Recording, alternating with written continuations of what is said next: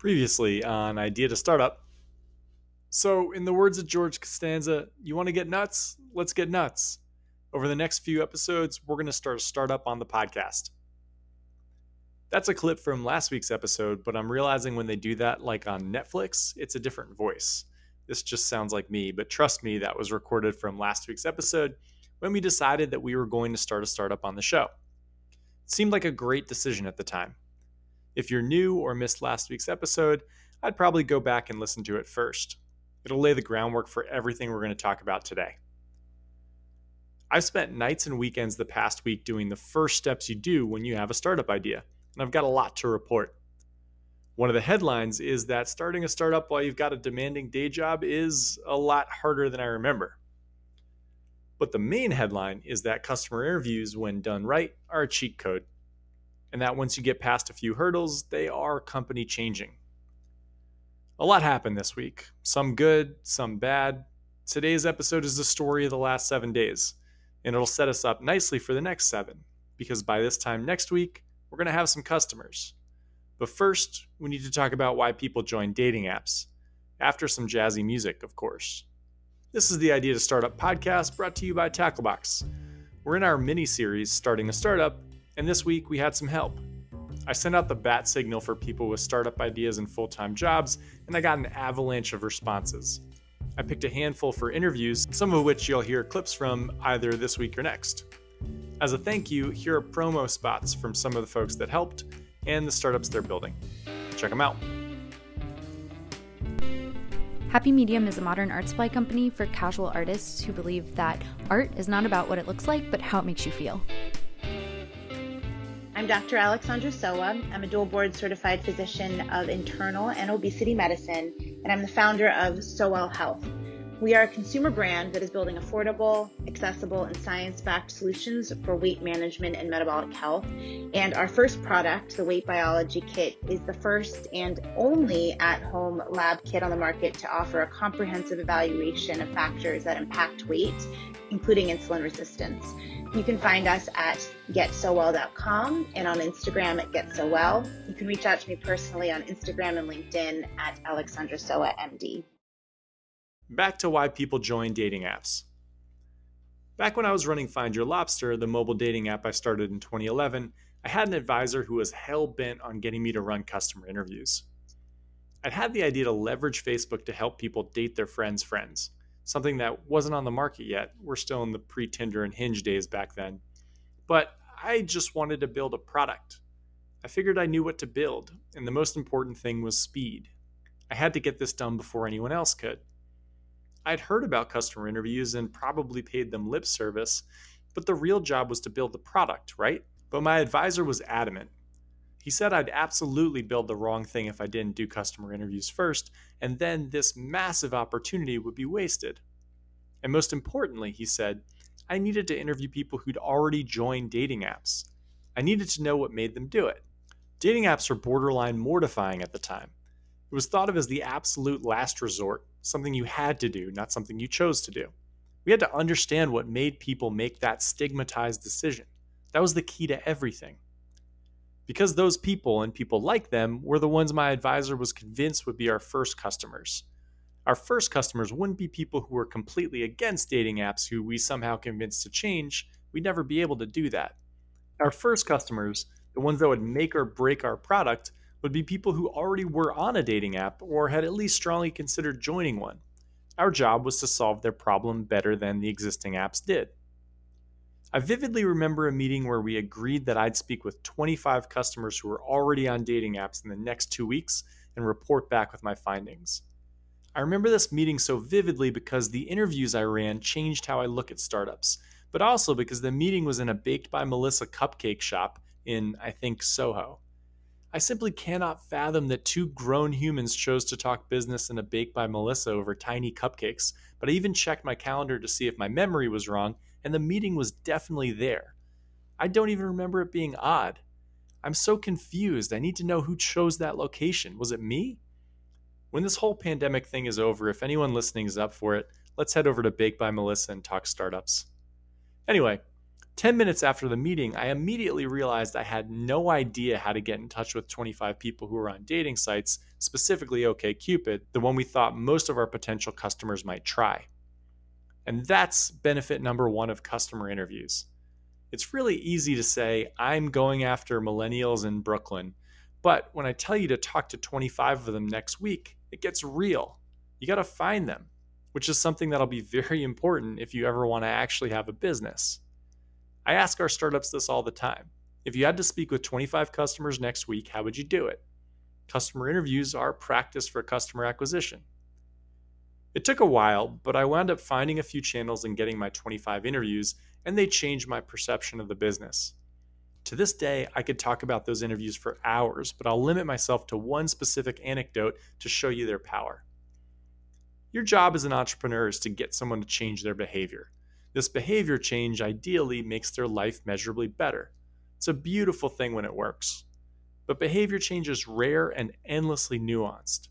Your goal is to become a PhD in your customer's behavior change. Customer interviews are the 101 course. When I interviewed customers who joined OKCupid, my goal was to become an expert on the moment they decided to make a profile. So I started off by asking, What made you join OKCupid? I quickly learned that question was no good because I'd get a generic answer like, I wanted to meet people. I tweaked my question to, tell me about the day you joined OKCupid. Now people would respond with something like, I don't know, I guess I just had enough of the bar scene and I wanted to try something new. At first, I took that as an answer, but when I reported it back to my advisor, possibly over tiny cupcakes, he told me that was not an answer that was acceptable.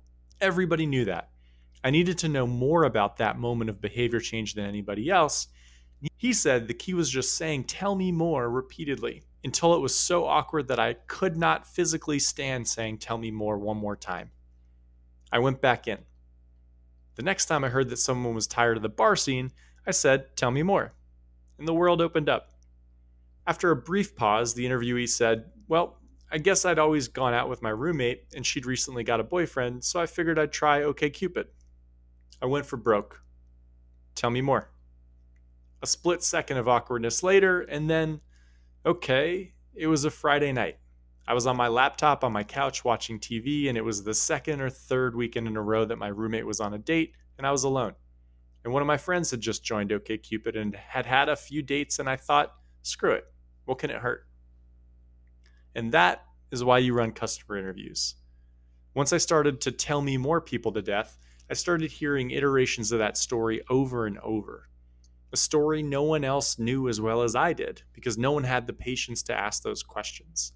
And so we placed Facebook ads on Friday and Saturday nights that said things like, quote, your roommate's out with their new boyfriend and you can't stomach the bar scene alone. Meet one of your friend's single friends without leaving the couch. I don't want to have to be great at anything I don't know I can win. I don't want to compete with OKCupid on how pithy my ad copy can be. I don't want to compete on how well designed my logo is or how perfect the people in my pictures are. I want to compete on the stuff they can't compete on. I want to know my customer better because I know that ad copy is deep enough to convert people despite worse design or logo or photos. Specificity and empathy are always going to win. Customers give you that, and interviews are the first source for that differentiator. But Find Your Lobster's all in the past, and possibly slightly embellished. It's been a while. What isn't embellished are the interviews in the process from the past seven days. So let's get into those. The best way to describe a customer interview done right is it should feel like you're cheating. Like you're the one with the teacher's copy of the textbook in high school that's got all the answers in the back. None of my interviews this week felt like that, but that's life. Here's what happened. The story of the last week starts on Wednesday after the last pod was released. I'd announced that I'd be starting a startup in real time and reporting back on the podcast as it went. The idea we'd pursue was based on a problem I've seen firsthand. People who decide to pursue a startup idea while they have a full time job need help creating a system to get the tough, counterintuitive stuff that'll help them build a business done. The problem I saw was that they couldn't do this stuff on their own. The process most entrepreneurs follow once they've got a startup idea kneecaps them from day one. I want to help. It's kind of what my day job is, but I think there are other ways to help other types of founders with this problem. I'd left you all last week with the promise of doing customer interviews over the next seven days in the margins around my day job at Tacklebox. It felt really cool publishing that podcast, like I was some sort of hero entrepreneur who could easily pull all this together in a week and record a podcast on it. And then I woke up Sunday morning with no interviews and a nice familiar layer of panic set in. Maybe that should just be our accountability product, forcing people starting companies to also start a podcast and promise some sort of progress each week. It's not the worst idea. Anyway, I sat down Sunday morning and the frantic work began. I needed interviews, but interviews, even when you know their value, are uncomfortable. I was even mental gymnasticsing my way to maybe just describing how to do interviews on the pod instead of actually running them when I remembered a saying. The hardest part about running five miles isn't the running part, it's putting on your shorts and sneakers. The thinking behind that saying is that once you're dressed to run, you always do it. That's the blocker, not the actual running.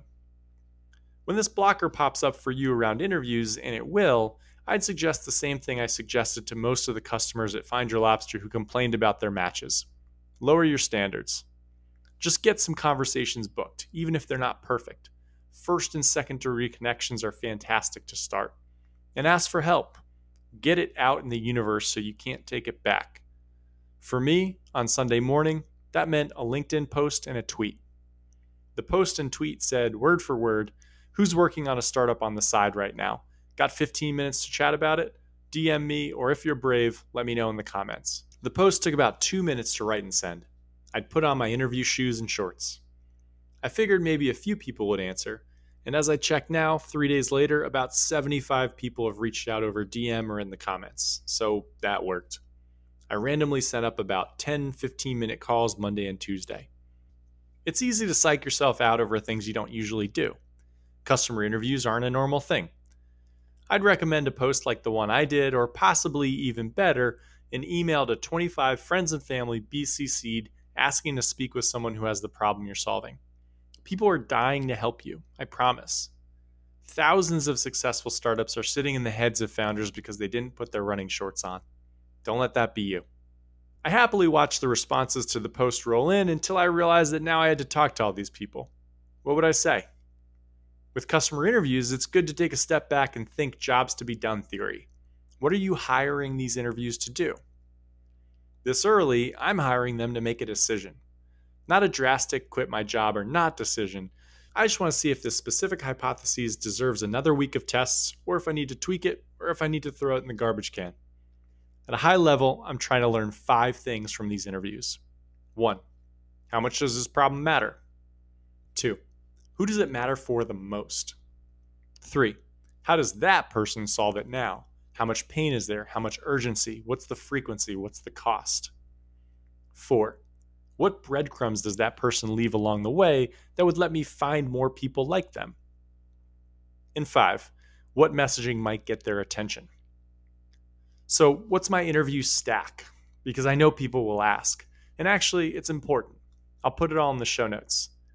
I use the Rev Call Recorder on my iPhone, a free app which lets you record a call, or I use Zoom and record the Zoom. I think you might need a premium subscription for that. Record every conversation. You'll want to go back through, but definitely ask the people first before you start recording. For storing and transcribing, I use Descript. It's a fantastic service that transcribes audio and lets you clip stuff together and pull out and sort common themes really easily. As for questions, I always have five written down max. You don't want to feel like Tom Brokaw. This is a conversation. Your best question is tell me more. The most important part of your questions is to remember that people don't change. If you ask someone if they go to the gym if there is one in their building, their answer is irrelevant. If they went to the gym three times last week, they'd probably go three times if they had a gym in their building. If they went zero times last week, they'd probably go zero times if they had a gym in their building. And by that logic, if you ask me to go to Bake by Melissa, I'm probably going to say yes. I'm sorry, I just can't get over that. And on behavior change, of course, I'm exaggerating. Some people do change, but not enough to bet your company on. I'm only working with customers actively trying like hell to change who have changed in the past lower the bar. This means the questions you ask need to be about past behavior. When's the last time? Tell me about the best time. Tell me about the worst time. Uncover exactly how the person acted and felt last time they encountered the problem you're solving. Be specific. Don't ask general, ask last week. Better yet, just read the book The Mom Test. It's in the show notes and it is pure gold. As for length of interview, 20 minutes max. Be ready to cut it at 10 minutes if it's going nowhere. When you find the right customer, it might go to 40 minutes. Let that happen too. Now let's address the question in the back of your mind. I can literally hear you thinking it. Who the hell wants to talk to me? There's that trusty imposter syndrome again. The simple answer is everyone wants to talk to you. When's the last time someone just asked about your thoughts and didn't charge you $300 an hour for it?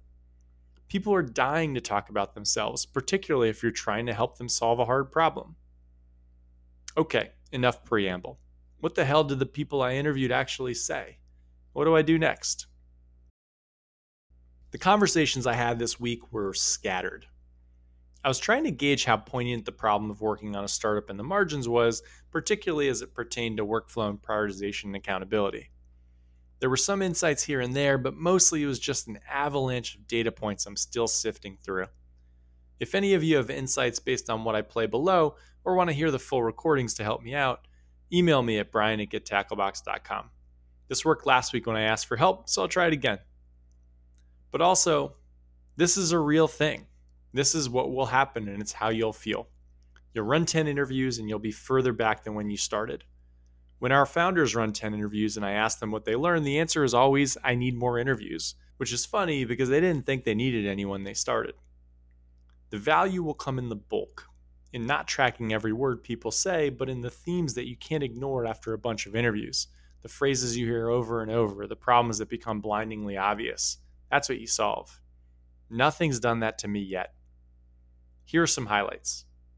I asked Taylor and Rhett from Happy Medium about what was hard early, and they quickly went right into talking about deep understanding of themselves and the way they work. Here's Taylor talking prioritization and energy management. What's hardest about starting something while you've got a full time job?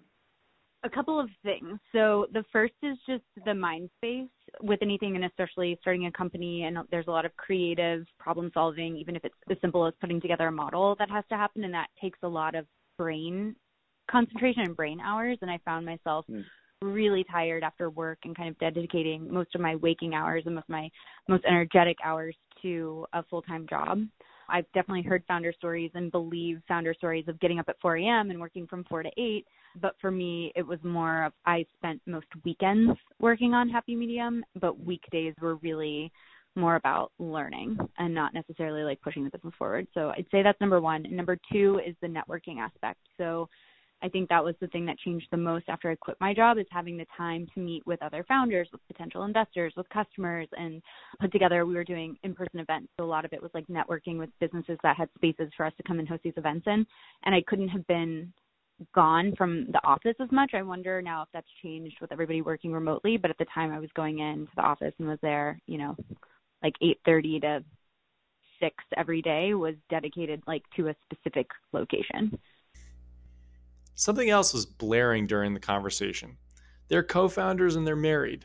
Perhaps not the best customer for accountability. I did have one more takeaway from that group, though, that might end up being more product focused. And I promise this isn't just a Tacklebox plug. I'm just curious if you have any thoughts on that or on the the accountability for early founder space at all. So what we did while we were in Tacklebox is actually take your notes from class and we would print out one or two or maybe sometimes up to three and we would actually tape them to the wall for the next mm. week as we were kind of going through the exercises and making sure that we were staying focused on exactly what we were supposed to be focused on and nothing else. Visual cues came up a number of times in the interviews. People used these to trigger specific actions that weren't normal for them mostly proactive stuff, cold emails and things. Here's a story I heard about working that I thought was interesting, but again, not sure if it represents someone with a problem they couldn't solve. Here's Alexandra. What is the hardest part about starting something on the side while you've got a full time job?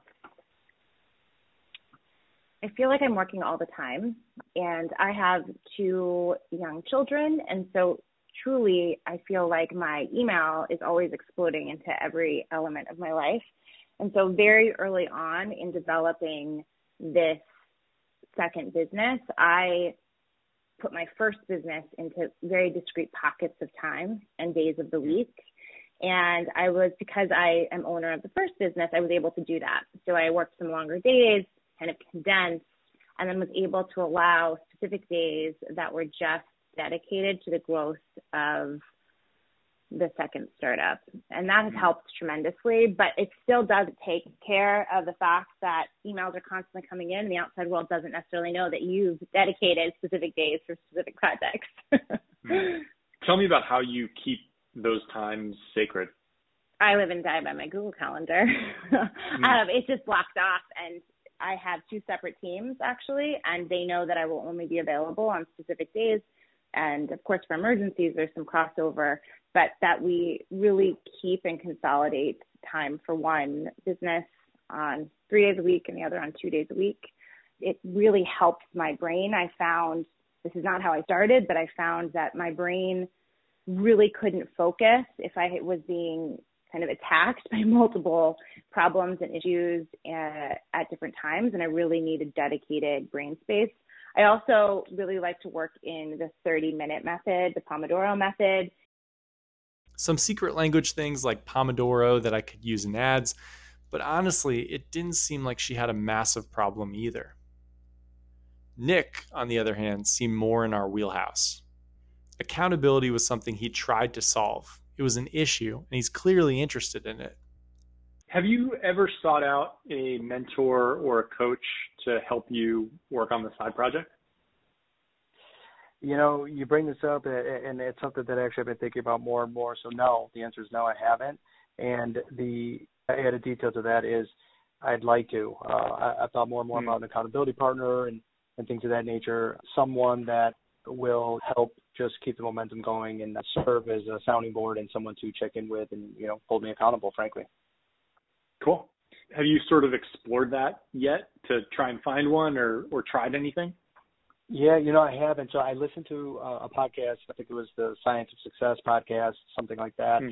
and there was someone on there who made a living doing this and and, and created a business out of it almost uh, a turnkey type service out of it so that was the first that i thought you know this could be there could be a, a, something out there.